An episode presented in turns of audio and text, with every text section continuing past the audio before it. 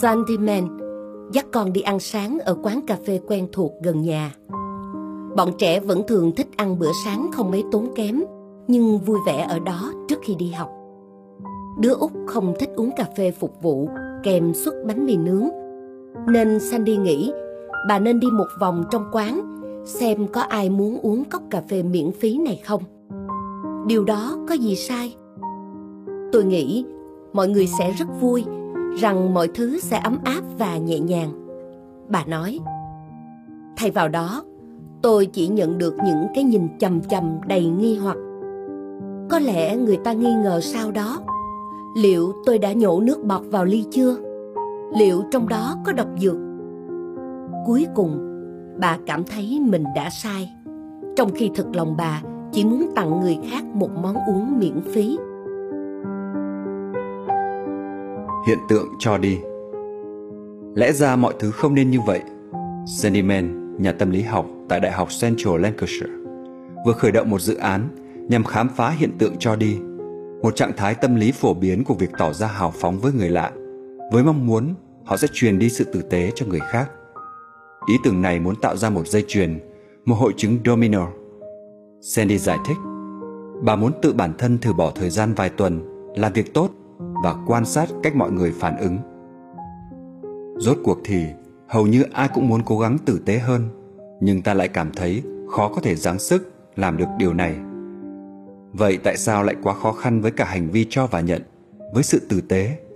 Và liệu trong thế giới thực, hành vi tử tế có được đáp trả xứng đáng hay không? Hay là chúng ta đã quá hoài nghi trong xã hội ngày nay? Mối quan tâm của sentiment đối với hành động tử tế mỗi ngày bắt đầu từ một nội dung đáng quý trên Facebook mà bà đọc được. Người bạn Mỹ của bà, tên Debbie, tại qua một quán cà phê phục vụ, kiểu ngồi trên xe ghé quán mua đồ mang đi và nhận ra người lái chiếc xe phía trước đã trả tiền cà phê cho bà. Cô ấy rất rất phấn khởi, nó khiến cô ấy vui cả ngày hôm đó.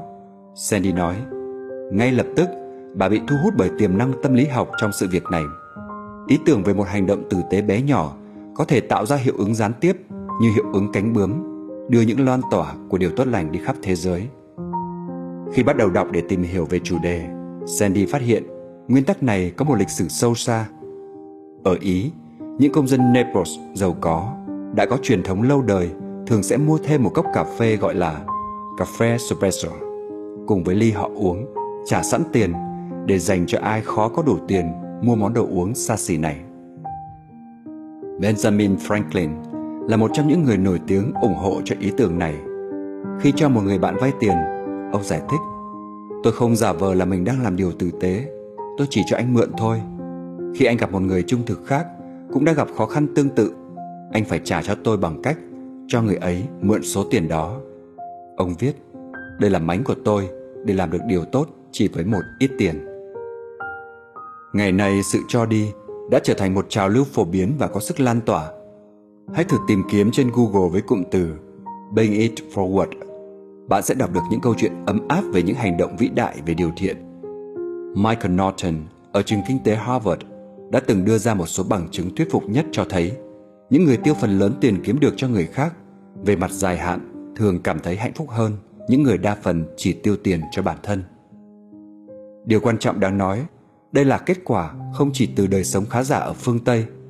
Norton đã làm phép thử ý tưởng này với dữ liệu thu thập ở 130 quốc gia, từ Hoa Kỳ đến Uganda, ở tất cả các nước, dù giàu hay nghèo, và ở tất cả các lục địa, người cho nhiều thường là người hạnh phúc hơn.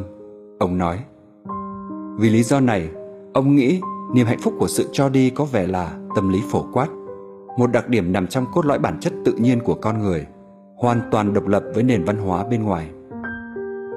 Sandyman cho biết dành thời gian giúp người khác thậm chí còn có thể giúp bạn tránh bệnh tật. Qua một nghiên cứu về lứa tuổi 30, những người phụ nữ tình nguyện làm từ thiện thường có tỷ lệ mắc bệnh hiểm nghèo thấp hơn 16% so với mức thông thường ở lứa tuổi này. Có lẽ vì việc làm từ thiện giúp giảm stress và từ đó tăng cường hệ miễn dịch.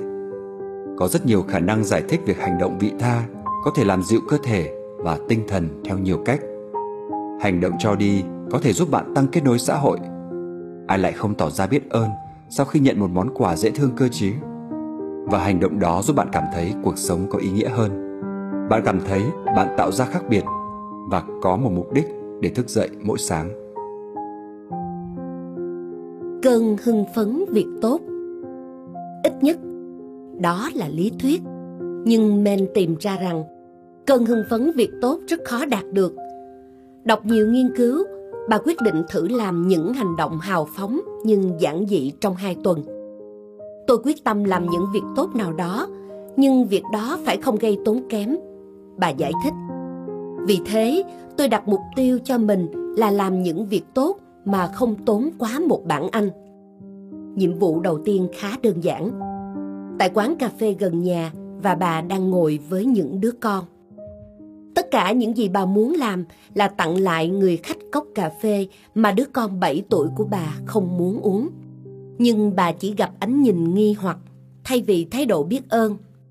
Tôi cảm thấy như mình đang cố nói tôi chỉ cố làm điều gì tốt thôi mà chỉ tới khi bà thay đổi cách làm khiến cho hành động của bà trông hợp lý hơn, thì thái độ mọi người mới thay đổi đột nhiên mọi chuyện bỗng khác hẳn nghe hoàn toàn hợp lý khi tôi giải thích.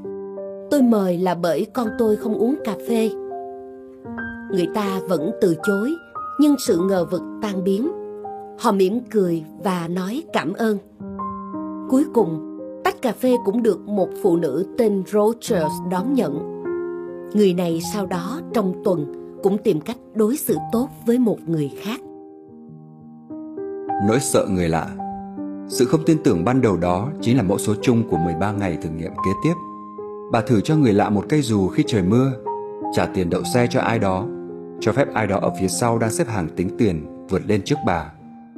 Nghi ngờ là phản ứng mạnh mẽ nhất trong tất cả, bà nói – Mỗi lần chỉ đến khi bà đưa ra một giải thích hợp lý Như bà đang đợi ai đó ở quầy tính tiền Thì mọi người mới đón nhận sự giúp đỡ Nhìn lại tất cả Sandyman giải thích sự ngờ vực đó đến từ sự nguy hiểm từ người lạ.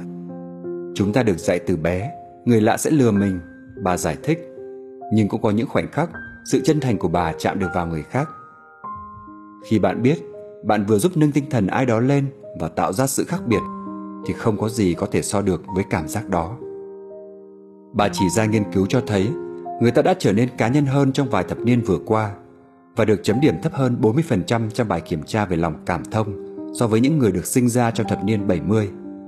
Có lẽ chúng ta ít quen với việc làm tử tế và đón nhận điều tốt người khác dành cho mình. Sandy nhận định, thật buồn nếu đây là cách xã hội chúng ta phát triển.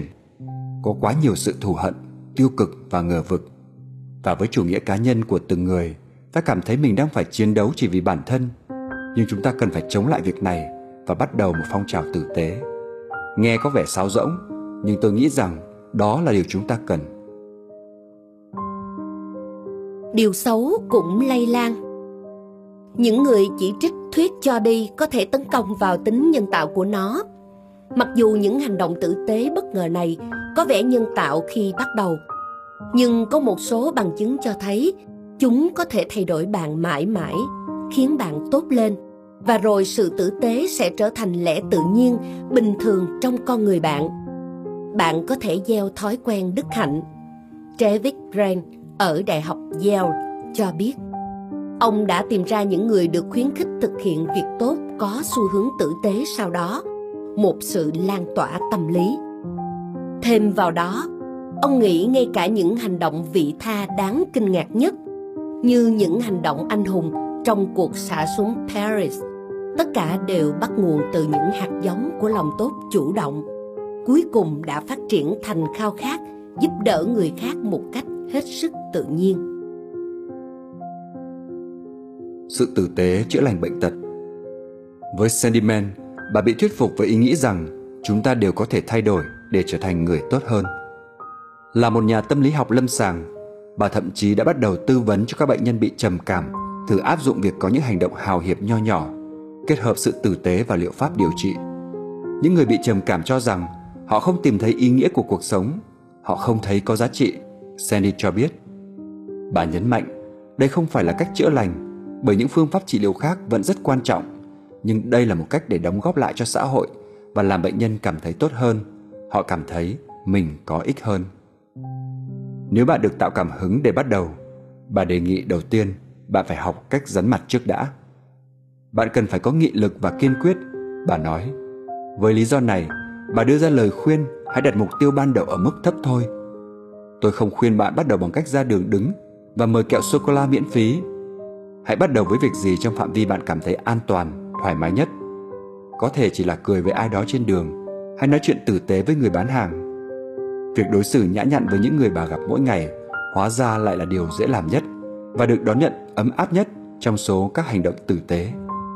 Cuối cùng, bà hy vọng cuốn sách bà viết sẽ nhắc nhở chúng ta rằng đôi khi sự tử tế tự nó đã là một phần thưởng. Đó là quan điểm mà tôi muốn mọi người thay đổi.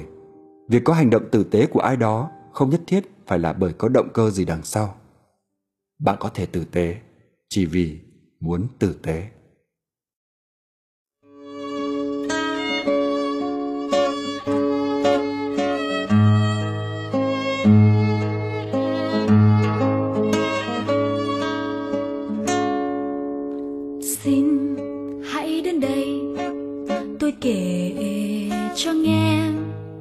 Chuyện về một người em gái xinh.